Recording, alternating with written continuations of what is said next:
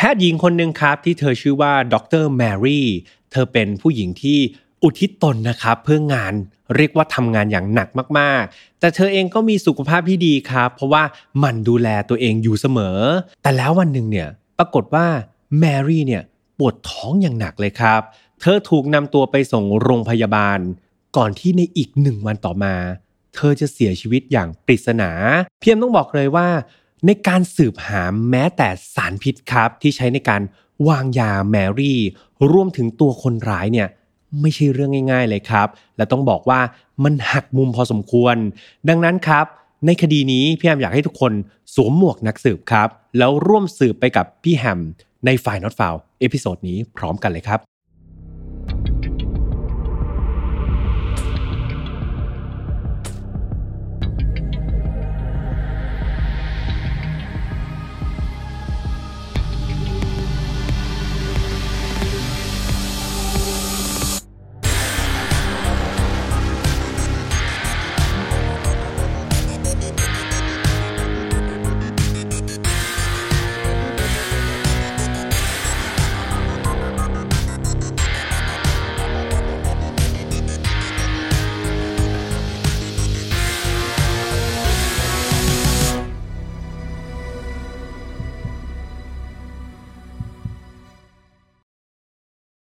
วัสดีครับ ยินดีต้อนรับเข้าสู่ Final f a r Podcast ครับวันนี้คุณอยู่กับผมแฮมทัชพลเช่นเคยนะครับ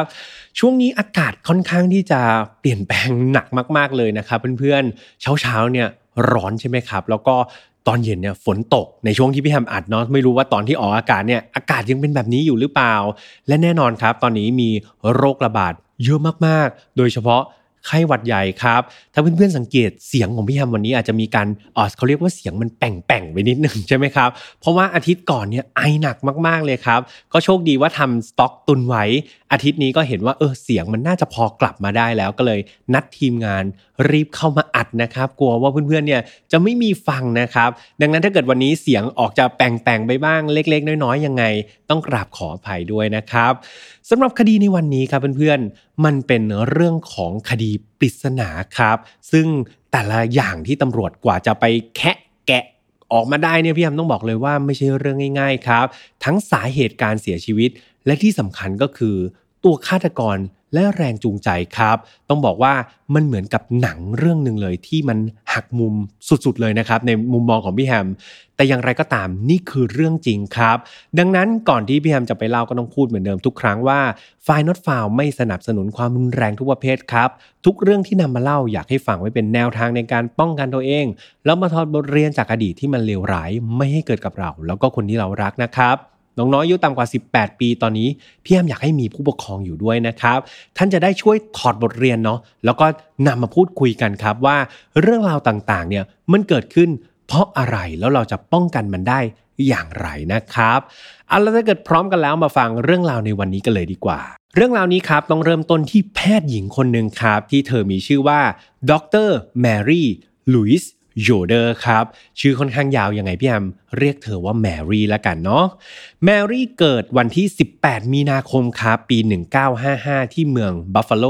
รัฐนิวยอร์กประเทศสหรัฐอเมริกา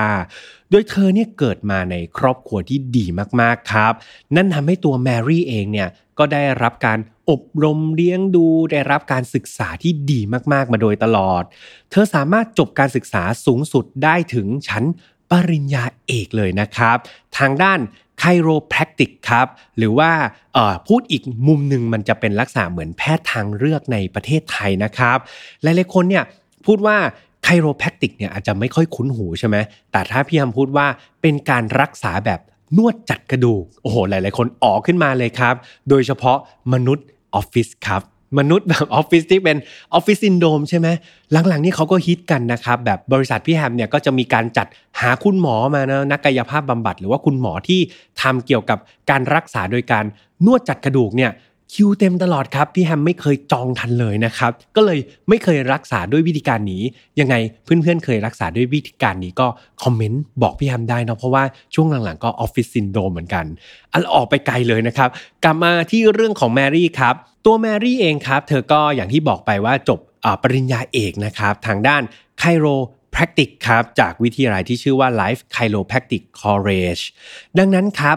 ตัวเธอเองเนี่ยได้รับการศึกษาที่ดีแล้วใช่ไหม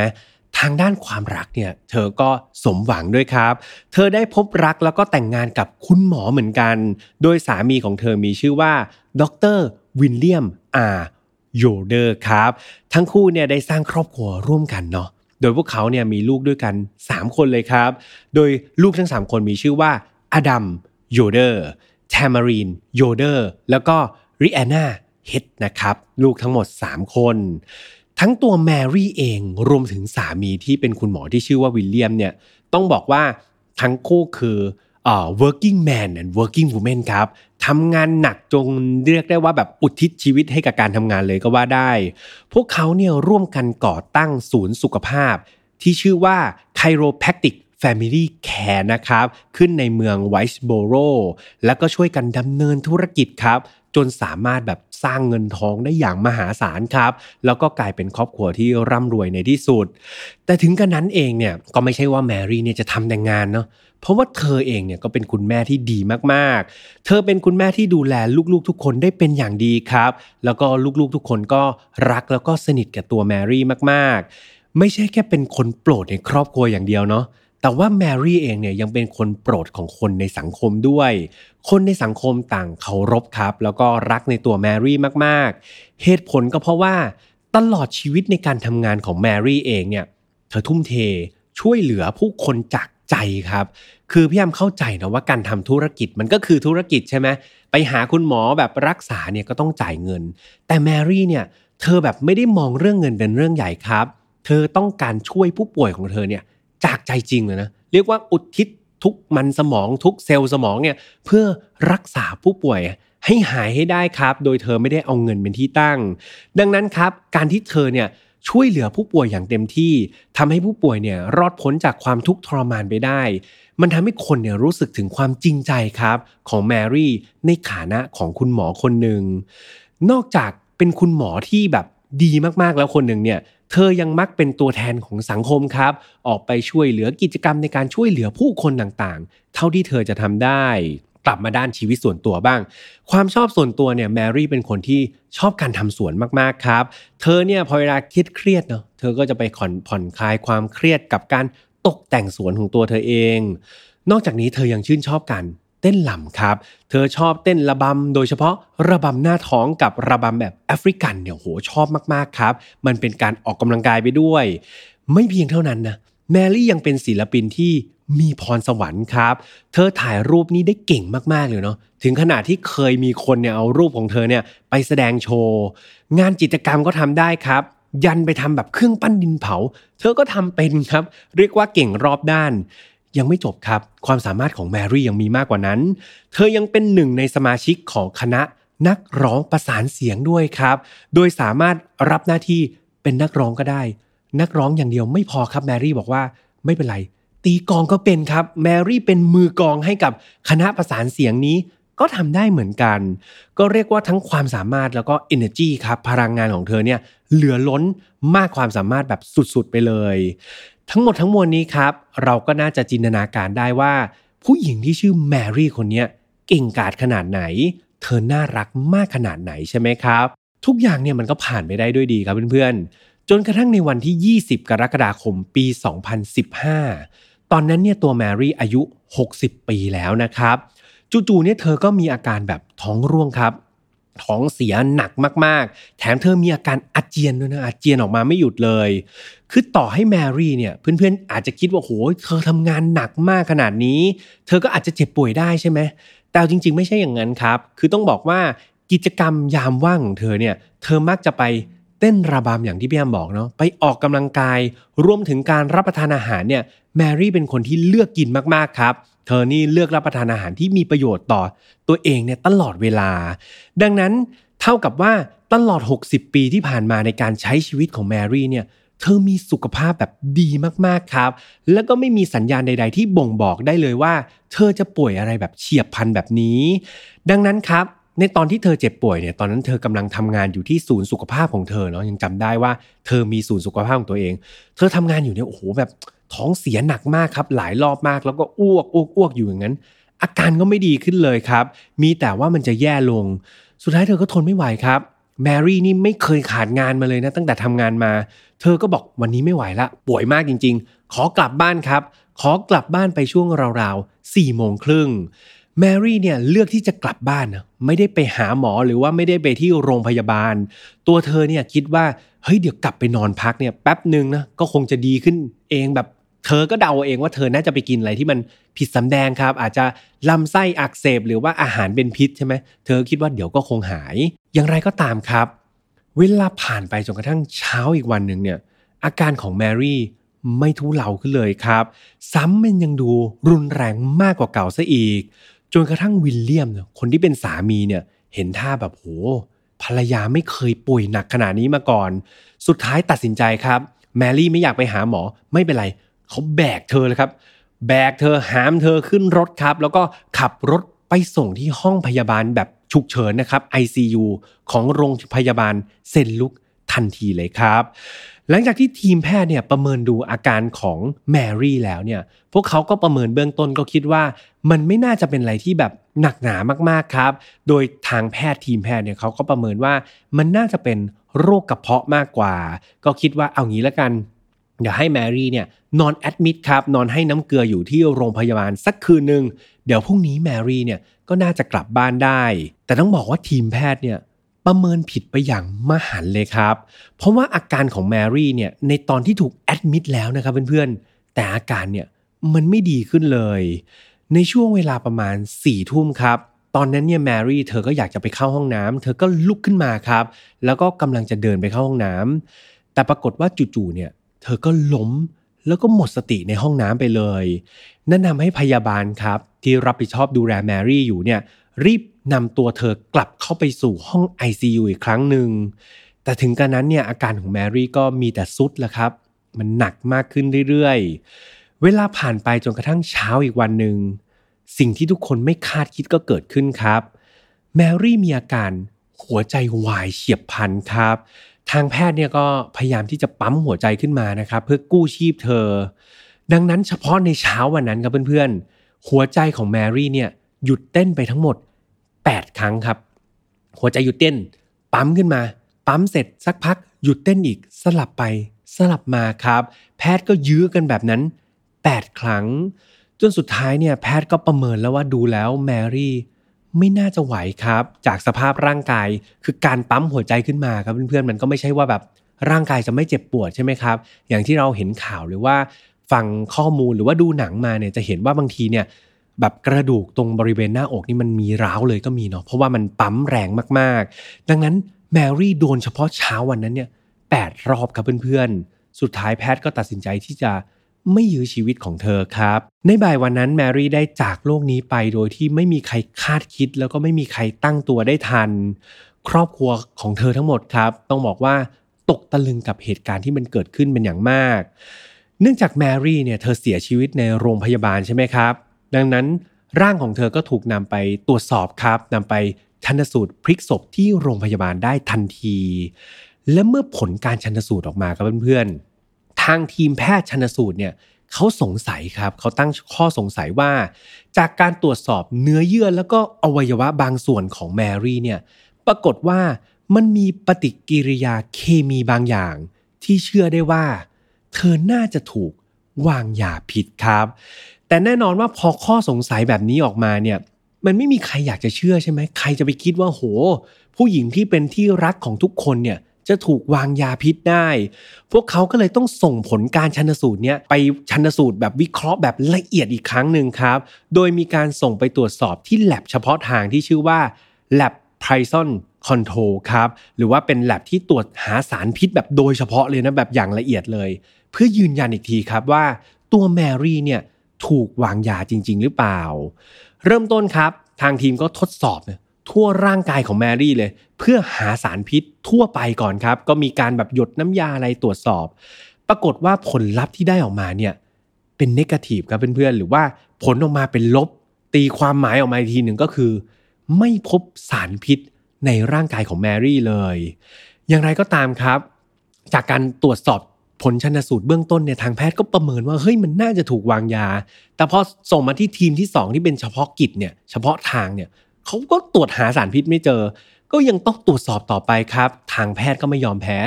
ตรวจกันแบบนั้นแหละครับเพื่อนๆ เชื่อไหมครับ ใช้เวลาในการชันสูตรยาวนานถึง 2 เดือนครับ ในที่สุดทีมตรวจสอบแบบเฉพาะทางเนี่ยเขาได้ไปเจอสารตัวหนึ่ง ซึ่งมันเป็นข้อมูลที่สำคัญมากๆ และเขาก็เชื่อว่า สารตัวนี้แหละ น่าจะเป็นสารที่พรากชีวิตของแมรี่ไป พวกเขาเชื่อว่าแมรี่เสียชีวิตจากสารที่ชื่อว่าโคชิซินครับเพื่อนๆ หลายๆคนฟังชื่อสารนี้ปุ๊บ อ๋อขึ้นมาเลย โดยเฉพาะใครที่เป็นโรคอะไรครับ โรคเกาต์ใช่ไหมครับ เพราะว่ายา colchicine หรือว่าสาร colchicine เนี่ยมันเป็นยารักษาเฉพาะที่มันมีประสิทธิภาพโดยตรงกับโรคเกาต์โดยเฉพาะ ดังนั้นครับคนที่เป็นโรคเกาต์เนี่ยเขาก็จะทราบกันดีว่า กินยาตัวอื่นเนี่ยมันไม่ค่อยหายหรอกครับ มันไม่ได้แบบเฉพาะเจาะจง แต่ถ้ากิน colchicine เมื่อไหร่เนี่ยมันเฉพาะจุดครับ มันสามารถรักษาโรคเกาต์ได้แบบ ทันทีแล้วก็ได้ผลมากที่สุด แต่ว่าแน่นอนครับ ใครที่รับประทานโคชิซินเข้าไปเนี่ยในปริมาณแบบสักระยะหนึ่งเนาะมันก็จะมีผลข้างเคียงครับ นั่นก็คืออาการคลื่นไส้อาเจียน แล้วก็ท้องเสียอุ่นแรงครับ เหมือนกับที่แมรี่เป็นเลยใช่ไหมครับ อย่างที่บอกไปครับว่า โรคเกาต์เนี่ย เพื่อนๆที่เป็นอยู่นะครับพี่ยมก็ไม่แน่ใจใครเป็นบ้าง แล้วก็หลากหลายวัยขนาดไหนเดี๋ยวนี้คนอายุ 30 กว่าๆก็เป็นเกาได้นะครับเพื่อนๆดังนั้นการรักษาที่ถูกต้องเนี่ยควรปรึกษาแพทย์นะครับ ไม่ใช่ว่าซื้อยาไปกินเอง เพราะว่าเราก็ไม่รู้ปริมาณใช่ไหมเดี๋ยวกินมากไป จากยารักษามันอาจจะเป็นยาพิษได้นะครับ ดังนั้นก่อนรับประทานยาโคชิซีนเนี่ยยังไงแนะนำให้ไปปรึกษาคุณหมอ หรือว่าอย่างน้อยๆเนี่ย รึกษาเภสัชที่มีความรู้นะครับ เอาละกลับมาที่เรื่องราวอันนี้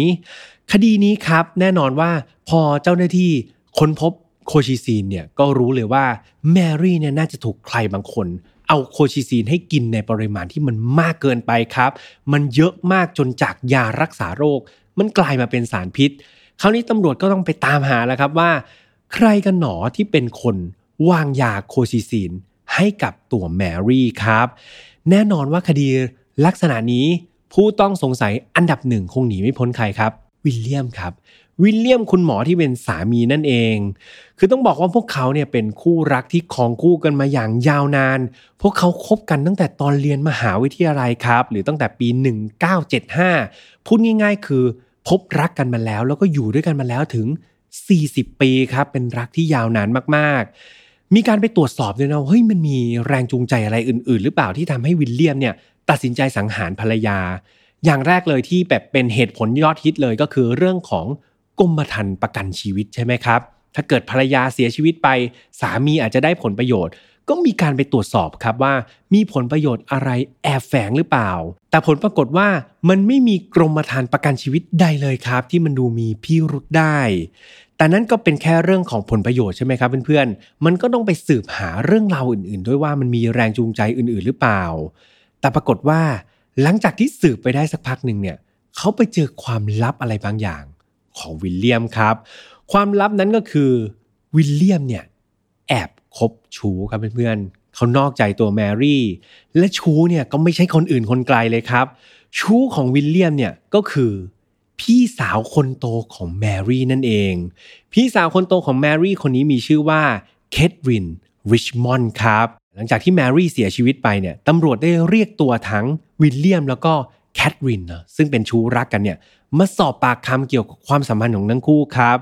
แล้วก็เห็นได้ชัดเลยครับ จากการสอบปากคำว่าทั้งสองคนเนี่ย พยายามที่จะปิดบังไม่ให้เห็นความสัมพันธ์ครับ พยายามที่จะเบี่ยงเบนประเด็นไปต่างๆ นานา แล้วก็มีการให้การที่มันไม่สอดคล้องกันเลยตำรวจนะครับก็รู้แหละว่าสองคนนี้น่าจะคบชู้กันจริง ๆ อย่างไรก็ตามครับ ทั้งสองคนจากข้อมูลที่ให้การมาเนี่ยยังไม่มีข้อมูลที่สามารถเชื่อมโยงได้ว่า ทั้งสองคนนี้มีส่วนเกี่ยวข้องกับคดีของแมรี่นะครับ ได้มีพยานคนหนึ่งเนาะ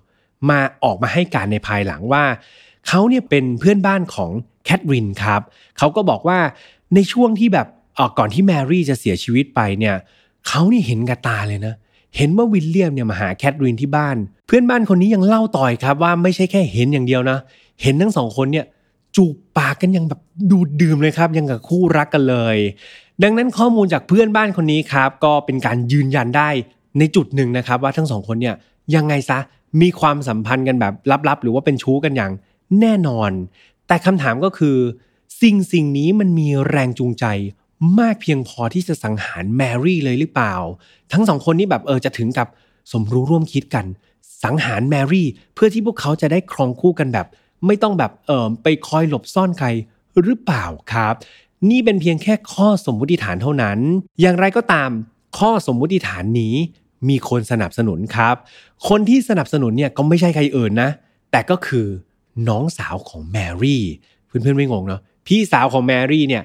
เป็นชู้กับสามีแมรี่ ซึ่งตัวน้องสาวของแมรี่เนี่ยเชื่อปักใจเลย เขาเชื่อเลยครับ น้องสาวของแมรี่คนนี้ชื่อว่าจานินเบเกอร์คิง เธอออกมาเชื่ออย่างเต็มที่เลยครับว่าวิลเลียมพี่เขยของเธอนี่แหละ คือฆาตกรตัวจริง เธอก็แบบพรรณนาสิ่งที่เธอคิดเนี่ย ลงในบล็อกสาธารณะเลยนะครับ คือไม่ได้ไปคิดไว้ในใจคนเดียวนะ เธอก็เขียนบล็อกออกมาแล้วก็บรรยายครับ ความแบบความลับต่างๆ ที่เธอรู้ว่าแบบโหพี่เขยนี่แอบไปคบชู้กับพี่สาวคนโตของเธอ ก็บรรยายออกมาให้ทุกคนรับรู้ แล้วก็ร่วมกันสงสัยในตัววิลเลียมครับ แล้วก็หวังว่าข้อมูลต่างๆที่เธอมีเนี่ย มันจะไปกระตุ้นนะครับ ให้ตำรวจเนี่ยลากตัววิลเลียมเนี่ยเข้าคุกให้ได้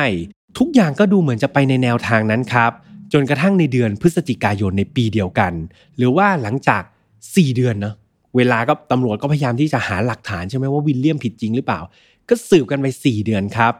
ปรากฏว่าในระหว่างที่กำลังสืบหาความจริงอยู่นั้น คดีเนี่ยมันก็พลิกไปอีกทางหนึ่งครับ และสิ่งที่ทำให้คดีพลิกไปอีกทางหนึ่งเนี่ยมันเกิดจาก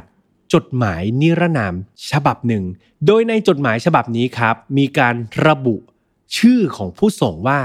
ยาพิษครับ เนื้อหาของจดหมายเนี่ยระบุว่า ตัวคนร้ายนะครับ หรือว่าคนที่สังหารแมรี่ตัวจริงเนี่ยไม่ใช่วิลเลียมหรอก แต่ว่าคนร้ายตัวจริงเนี่ยคืออดัมครับ เพื่อนๆ คุ้นชื่ออดัมไหมอดัมโยเดอร์ลูกชายของแมรี่ต่างหากคือฆาตกรตัวจริง โดยเจ้าหน้าที่ตำรวจเนี่ยสามารถยืนยันข้อพิสูจน์นี้ได้ โดยการไปหาหลักฐานซึ่งมันคือขวดยาพิษ โดยอดัมเนี่ยเขาซ่อนไว้ในใต้เบาะรถจี๊ปของเขาครับก็ในจดหมายก็ท้าตำรวจนะครับ บอกว่าเนี่ยไปตรวจสอบรถจี๊ปของอดัมได้เลย เดี๋ยวจะเจอขวดยาพิษขวดนี้ เจ้าหน้าที่ตำรวจครับ พอได้จดหมายนิรนามมาเนี่ยก็เป็นไง ก็ยังไงก็ต้อง take action ใช่ไหมครับ คือเขาไม่รู้หรอกว่าส่งมาปวน ส่งมาเล่นๆหรือเปล่า แต่ว่าหลังจากที่พิจารณาข้อมูล ในจดหมายเนี่ยตำรวจก็รู้สึกว่าเฮ้ย มันไม่น่าจะเป็นจดหมายที่ส่งมาเล่นๆแล้ว เหตุผลก็คือ 1. ในจดหมายเนี่ยมันมีการระบุข้อมูลบางอย่างครับ ซึ่งมันเป็นรายละเอียดที่ตำรวจเนี่ยไม่ได้บอกต่อสาธารณชนหรือว่าบอกกับสื่อ แม้แต่คนในครอบครัวแมรี่เองเนี่ยยังไม่รู้เลยครับข้อมูลเหล่านั้น แต่มันเป็นข้อมูลที่ดันถูกปรากฏเขียนอยู่ในจดหมายครับ ซึ่งตำรวจก็งงว่า เฮ้ย ไปรู้ได้ยังไง คนที่ส่งจดหมายมา รู้ได้ยังไงในข้อมูลเหล่านั้น และด้วยเหตุผลนั้นเองครับตำรวจก็เลยเชื่อว่า ไม่รู้แหละ ว่าใครเป็นคนส่งจดหมายมา คนที่ชื่อยาพิษหรือว่าไพซันเนี่ยเขาไม่รู้นะว่าคือใคร แต่ตำรวจเชื่อเลยว่า คนที่เขียนจดหมายมา คนนี้แหละ คือคนร้ายตัวจริงครับ อย่างไรก็ตามเพื่อที่จะไปจับคนเขียนจดหมายนี้ได้เนี่ยตำรวจก็ต้องทำไง take action มาก่อน โดยตัวละครที่เขาได้มาเพิ่มเติมก็คืออดัมใช่ไหมครับ ลูกชายของแมรี่ ก็เรียกอดัมเข้ามาสอบปากคำหากมองไปที่ตัวอดัมแล้วเนี่ยก็ใช่ว่าเขาจะไม่มีแรงจูงใจเลยสัทีเดียวครับ แรงจูงใจในการที่อดัมเนี่ยจะสังหารแมรี่คุณแม่ของตัวเองได้ นั่นก็คือมรดกทางการเงินนั่นเอง มันก็อาจจะเป็นสิ่งที่อยู่ในใจเขาก็เป็นไปได้ใช่ไหมครับ ดังนั้นต่อให้มีความเป็นไปได้เพียงน้อยนิดตำรวจก็ต้อง list ออกมาก่อน ว่าแล้วครับ ตำรวจก็โทรศัพท์ครับติดต่อหาอดัมซึ่งอดัมก็ตอบตกลงทันทีครับ ดูเขาก็ซื่อๆนะเขาบอกอ่าได้ครับอยากจะมาสอบปากคำผมก็ติดต่อมาเลย โดยตำรวจเนี่ยก็บอกว่า ไม่ใช่ขอแค่สอบปากคำเนี่ย ผมขอตรวจค้นรถจี๊ปของคุณด้วยได้ไหมอดัมก็บอกว่าได้มาเลย ไม่มีปัญหา คืออดัมเนี่ยเขาเหมือนใส่ซื่อบริสุทธิ์มากครับเพื่อนๆ คือเขาบอกให้ตำรวจมาเลย โดยที่เขาเนี่ยไม่แม้แต่จะติดต่อทนายของครอบครัว คือหลาย ๆ คนเนี่ยฟังมาหลาย ๆ คดีเนี่ย ถ้าตัวเองรู้สึกว่าเฮ้ยตัวฉันกำลังจะถูกต้องสงสัยเนี่ย บางคนไม่มีความรู้ทางด้านกฎหมาย จะรีบติดต่อทนายก่อนใช่ไหมครับ แล้วก็มีวลียอดฮิตที่ชอบพูดว่า เออผมขอไม่พูดอะไรทั้งสิ้นนะ เดี๋ยวผมขอพูดผ่านทนายแล้วกัน แต่ไม่ใช่กาดำครับอดัมบอกมาเลยตำรวจ อยากจะมาสอบปากคำเขาอยากจะมาตรวจสอบรถจี๊ปของเขา มาได้เลยตลอดเวลาตำรวจก็ไปครับ ก็เดินทางไปหาอดัมแล้วก็มีการตรวจค้นรถจี๊ปของอดัมจริง ๆ และไม่นานนะครับ สิ่งที่ตำรวจค้นพบก็คือ ขวดยาใส่ colchicine ครับ ถูกซ่อนอยู่ในเบาะรถนะครับ รถจี๊ปของอดัมจริง ๆ อันนี้ตามข้อมูลนะครับเพื่อนๆที่พี่แฮมไปหามา เขาบอกว่าตอนนั้นเนี่ยอดัมกำลังสูบบุหรี่อยู่ครับ ก็คีบบุหรี่สูบอยู่ด้วยความสบายใจครับ แต่หลังจากที่ตำรวจเนี่ยเขางัดเบาะออกมาใช่ไหมถือขวด colchicine ออกมาให้อดัมดู อดัมตกใจแบบ อ้าปากค้างครับเพื่อนๆ และอีบุหรี่ที่สูบอยู่เนี่ย คือมันตกลงไปที่พื้นแบบอย่างนั้นเลยนี่คือเขาบรรยายมาอย่างนี้เลยครับ ว่าบุหรี่นี่มันตกลงไปที่พื้นอย่างนั้นเลย คือดัมดูตกใจมากๆครับว่า เฮ้ย ไอ้ขวดโคชิซีนขวดยาพิษเนี่ย มันไปอยู่ในรถของเขาได้อย่างไร อย่างไรก็ตามครับ หลังจากที่เจอหลักฐานนี้แล้วเนี่ยตำรวจก็ต้องนำตัวดำเนี่ยไปสอบปากคำเพิ่มเติม แต่หลังจากที่สอบปากคำเพิ่มเติมไปแล้วครับ ปรากฏว่า อดัมเนี่ยเขามีพยานหลักฐานที่อยู่ค่อนข้างแน่นหนามากๆ โดยเฉพาะในวันเกิดเหตุ คือต้องนับย้อนไปตั้งแต่ 5 วันก่อนที่แมรี่เนี่ยจะเสียชีวิตนะครับ ตอนนั้นเนี่ยอดัมเขาเดินทางไปอยู่ที่ลองไอแลนด์ครับ เขาไปเยี่ยมน้องสาวคนหนึ่งของครอบครัว แล้วอดัมก็อยู่ที่ลองไอแลนด์แบบยาวๆไปเลยนะ จนกระทั่งวิลเลียมเนี่ย คนที่เป็นคุณพ่อเนี่ย โทรมาหาเขาครับ โทรมาบอกอดัมว่า อดัมแม่เนี่ยป่วยหนักนะ เข้าโรงพยาบาลไปแล้ว ถูกหามเข้าโรงพยาบาลไปแล้ว ซึ่งก็เป็นวันนั้นแหละครับ อดัมถึงจะกลับมาที่บ้านครับ น้องสาวของอดัมเนี่ยคนที่อดัมไปอยู่ด้วยเนี่ยก็ยืนยันนะครับ อย่างชัดเจนเลยว่าอดัมเนี่ยอยู่กับเธอจริง ๆ อยู่มาตลอด 5 วันก่อนที่คุณแม่จะป่วยหนัก ด้วยเหตุผลนี้ครับโดยหลักฐานด้วยพยานนี้ทำให้อดัมเนี่ยหลุดพ้นจากการเป็นผู้ต้องสงสัย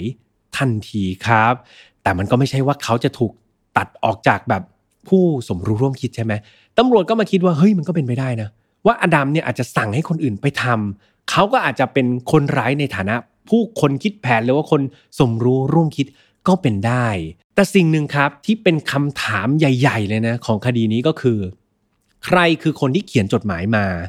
ดังนั้นครับตำรวจเชื่อเลยว่าคนที่เขียนจดหมายมาเนี่ยต้องมีปมอะไรในใจ กับอดัมแน่ๆถูกไหม ไม่งั้นทำไมเขาต้องเขียนแบบกล่าวหาอดัมแถมยังมีหลักฐานอยู่ในรถของอดัมอีกต่างหาก ดังนั้นเขาต้องเกี่ยวข้องอะไรบางอย่างกับอดัมแน่ๆตำรวจครับ ก็เลยคิดว่า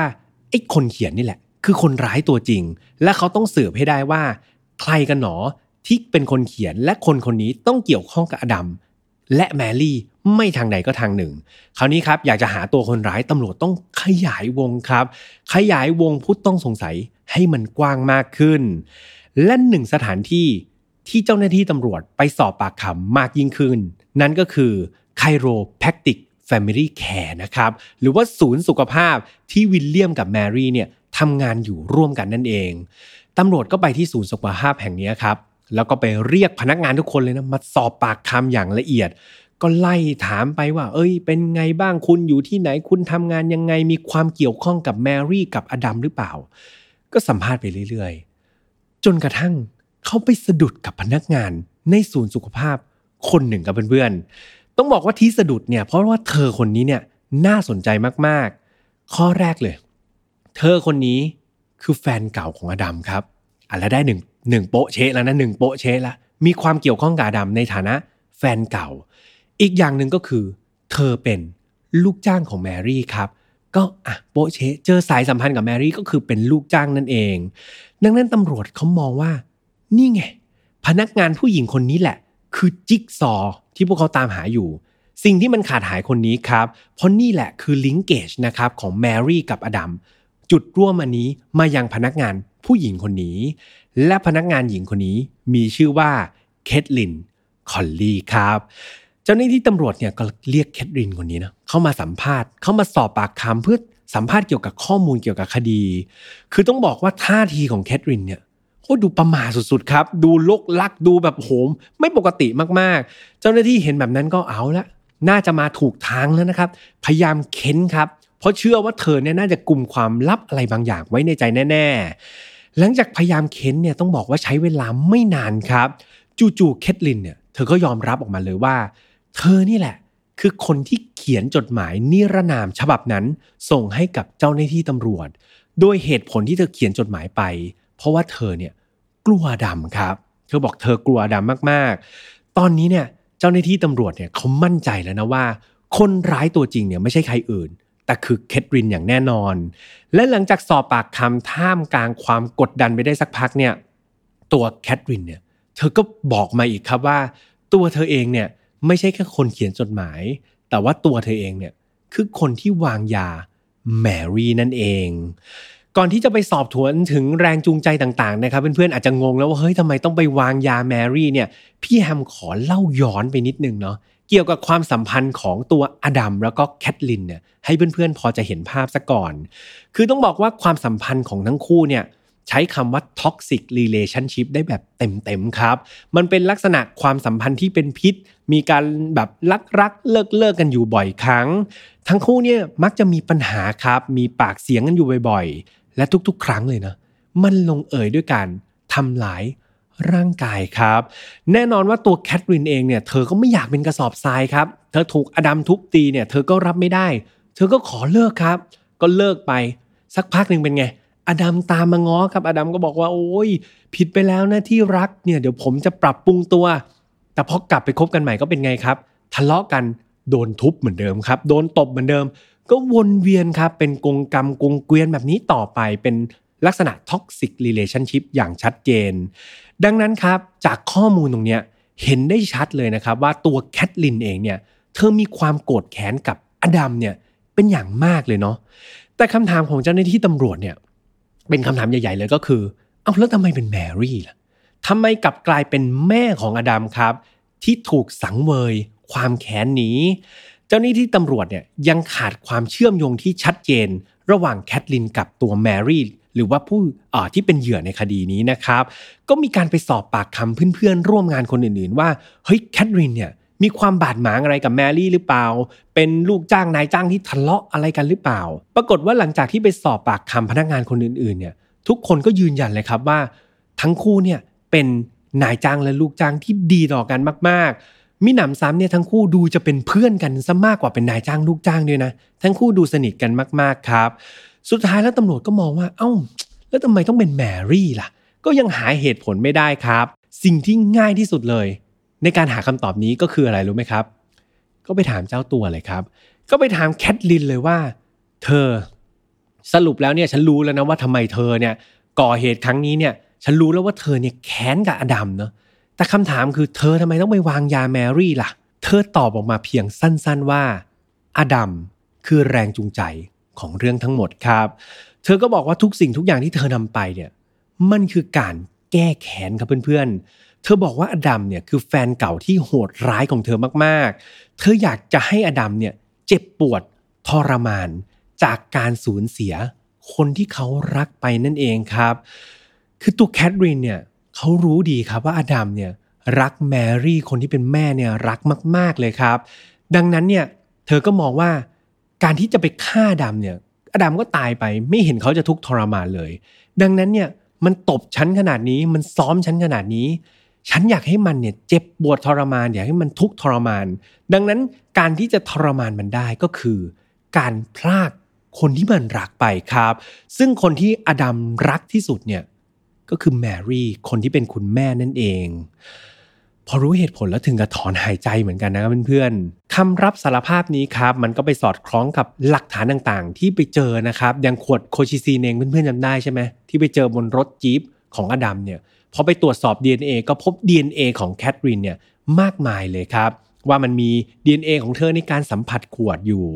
รวมไปถึงหลักฐานต่างๆครับ ไม่ว่าจะเป็นอีเมลบัตรเดบิตนะครับที่ใช้ในการสั่งซื้อแล้วก็ชำระค่ายา colchicine ด้วยตำรวจเนี่ยเชื่อว่าเคทลินเนี่ยน่าจะแอบ ใส่ยา colchicine ในปริมาณที่มันมากแบบเยอะมากๆนะครับ ลงในเครื่องดื่มโปรตีนครับ ซึ่งแมรี่เนี่ยเขาจะติดครับดื่มเครื่องดื่มโปรตีนเนี่ยทุกเช้าเลย ตัวแมรี่เนี่ยจะแช่เครื่องดื่มโปรตีนนี้ ไว้ในตู้เย็นที่ทำงานครับ ดังนั้นเคทลินเนี่ยเป็นพนักงานในที่ทำงานเหมือนกันใช่ไหมดังนั้นมันง่ายมากเลยครับ ที่เธอจะไปเปิดตู้เย็นตอนเช้าตอนที่แมรี่ยังไม่มาแอบผสม colchicine ลงไปครับเขย่าเขย่าอะไรเรียบร้อย แช่ตู้เย็นเหมือนเดิม และแมรี่ก็ไปหยิบขวดนั้นมาดื่มแล้วก็เสียชีวิตในที่สุดนั่นเอง จากคำรับสารภาพครับแล้วก็หลักฐานทั้งหมดนี้ทำให้แคทรินคอลลี่ครับอายุ 24 ปี ถูกจับกลุ่มในเดือนพฤษภาคมปี 2016 ในที่สุด การพิจารณาคดีของเธอครับ เริ่มต้นในเดือนเมษายนปี 2017 ครับ แล้วก็มีการต่อสู้ในชั้นศาลจนกระทั่งในวันที่ 6 พฤศจิกายนปี 2017 ผลคำตัดสินก็ออกมาว่าเคทลินคอลลี่ครับ มีความผิดในข้อหาฆ่าคนตายโดย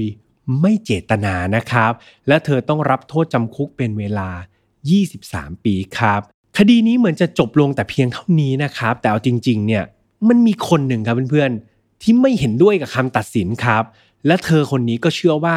แคทลินเนี่ยถูกจัดฉากครับ เธอเป็นเพียงแค่แพะรับบาป เท่านั้นเอง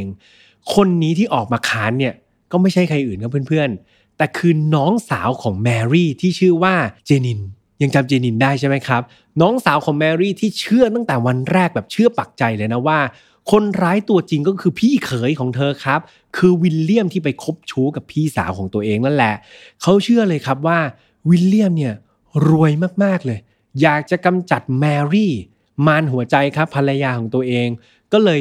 วางยาครับ อาจจะไปจัดจ้างหาแบบจ้างตำรวจจ่ายเงินอะไรให้เคทลินเนี่ยเพื่อวางยากำจัดแมรี่ แต่ตัวจานินเองเนี่ยเธอมั่นใจร้อยเปอร์เซ็นต์เลยนะครับว่า ตัวคนร้ายตัวจริง หรือว่าคนที่บงการตัวจริงเนี่ย คือวิลเลียมต่างหากครับ อย่างไรก็ตามสิ่งที่เธอเชื่อมั่นมันก็ไม่ได้มาส่งผลกับตัวคดีนะครับ เพราะว่าคดีเนี่ยมันก็ถูกตัดสินไปเรียบร้อยแล้วครับ คนร้ายก็รับสารภาพมาเรียบร้อยแล้ว หลักฐานก็ชี้โยงไปที่แคทรินทั้งหมด ดังนั้นก็ไม่ได้มีการพลิกคดีขึ้นมาตัดสินใหม่นะครับ แล้วเพื่อนๆล่ะครับ คิดเห็นอย่างไรเกี่ยวกับคดีนี้ เพื่อนๆคิดว่าวิลเลียมบงการอยู่ข้างหลัง หรือเพื่อนๆคิดว่าแคทลีนนั่นแหละ เธอแก้แค้นแฟนเก่าของตัวเอง โดยการไปวางยาคุณแม่ของแฟนเก่านะครับ ยังไงเพื่อนๆมีความคิดเห็นอย่างไรก็คอมเมนต์ทิ้งไว้ได้เดี๋ยวยังไงพี่ฮัมพยายามตามไปอ่านทุกๆคอมเมนต์นะครับหรือว่าเข้าไปพูดคุยกันใน Final f i l e Family ก็ได้เช่นเดียวกันครับ ก็จบลงไปแล้วนะครับสำหรับคดีคดีนี้ก็เป็นอีกคดีหนึ่งที่พี่ทำคิดว่า ถ้าเรามามองดีๆเนี่ยมันค่อนข้างที่จะหักมุมเหมือนกันนะครับเพื่อนๆพี่ทำยังนั่งคิดเลยนะว่า ถ้าแคทลินเองเนี่ย เธอไม่เขียนจดหมายนิรนามไปเนี่ยตำรวจก็ไม่รู้เหมือนกันเนาะว่าจะจับตัวคนร้ายได้หรือเปล่า เพราะจริง ๆ มันก็ค่อนข้างที่จะสืบยากเหมือนกัน เพราะถ้าดูจริง ๆ แล้วระหว่างตัวแคทรินกับแมรี่เองเนี่ยความสัมพันธ์มันดีมากๆเลยใช่ไหมมันแทบจะหาสาเหตุไม่ได้เลยว่าแคทรินเนี่ยจะไปฆ่าแมรี่ได้อย่างไรนะครับ ดังนั้นตัวแคทรินเองเนี่ยพี่ยามเชื่อว่าเธอตัดสินใจเขียนจดหมาย ไปให้เจ้าหน้าที่ตำรวจเนี่ย เธอต้องการที่จะโบยความผิดไปให้อดัมครับ เธออยากให้อดัมเนี่ย ถูกจับติดคุกในฐานะฆ่าแม่ตัวเองนั่นเองนั่นเป็นความคิดของเด็กอายุ 24 นะซึ่งเธอก็อาจจะคิดตื้นเกินไปครับ ดังนั้นครับ คดีมันก็เลยถูกกลับมาเปิดโปงได้ในที่สุดนะครับว่าแคทลินนั่นแหละ เธอคือคนที่คิดแผนการแล้วก็คนที่ลงมือกระทำนั่นเอง ก็เรียกว่าเป็นแรงจูงใจที่ในมุมมองพี่ฮัมคือค่อนข้างแปลกมากๆเลยเนาะแค้นคนหนึ่งแต่ไปลงกับอีกคนหนึ่งซึ่ง ก็เป็นอะไรที่มันน่าเศร้ามาก ๆเลยนะครับ เพื่อนๆรู้สึกอย่างไรก็มาคอมเมนต์กันไว้ได้นะครับ เกี่ยวกับคดีในวันนี้สำหรับไฟนอตฟาวครับเราอากาศทุกวันอังคารเหมือนเดิมนะครับ ทางช่องของ Mission to Pluto ไม่ว่าจะเป็น YouTube Spotify SoundCloud Podbean Apple Podcast ครับ ใครที่อยากจะฟังกันยาวๆ ก็ Spotify Apple Podcast ได้เลยนะครับ ฟังเสียงพี่ฮัมฟังกันไปยาวๆได้เลย แฟนเพจครับ Mission to Pluto ฝากเข้าไปกดไลค์ กดแชร์กันด้วยนะครับ เป็นกำลังใจให้กับพี่แฮมแล้วก็ทีมงานทุกๆ คน สุดท้ายกับ Final f i l e Family ครับ สามารถที่จะเข้าไปคุยกับพี่แฮมแล้วก็เพื่อนๆหมื่นกว่าคนครับ ในกลุ่มครับไปตั้งกระทู้กันได้ หลายๆคนก็ช่วยพี่แฮมเยอะมากๆ ก็รู้นะครับว่าพี่แฮมอาจจะงานเยอะมากช่วงนี้ก็ไปช่วยกันตั้งกระทู้ครับแล้วก็ไปพูดคุยกันอย่างสนุกสนานนะครับอย่างไรพี่แฮมก็ขอบคุณแล้วก็ยินดีต้อนรับสมาชิกใหม่ๆ ทุกคนเลยนะครับสำหรับวันนี้พี่แฮมคงต้องลากันไปก่อนครับ รู้สึกเสียงเนี่ย มันแบบอีกนิดเดียวมันจะหมดแล้วครับเพื่อนๆตอนนี้ยังไงขออนุญาตนะครับ กลับไป recover ครับ กลับไปฟื้นฟูเสียงตัวเอง ให้กลับมาใสเหมือนเดิมก่อน แล้วเพื่อนๆสัญญาด้วยนะครับว่ารักษาตัวเองดีๆ อย่าเจ็บป่วยแบบพี่แฮมนะครับ จะได้มีแรงนะครับ แล้วก็สุขภาพดี กลับมาเจอกันใหม่ในวันอังคารหน้า วันนี้ลากันไปก่อนครับ ไว้เจอกันใหม่วันอังคารหน้านะ สวัสดีครับ Mission to Pluto Podcast let's get out of your orbit พบกับเรื่องราวที่คุณอาจจะหาไม่เจอ แต่เราเจอใน f i n a l f i l e Podcast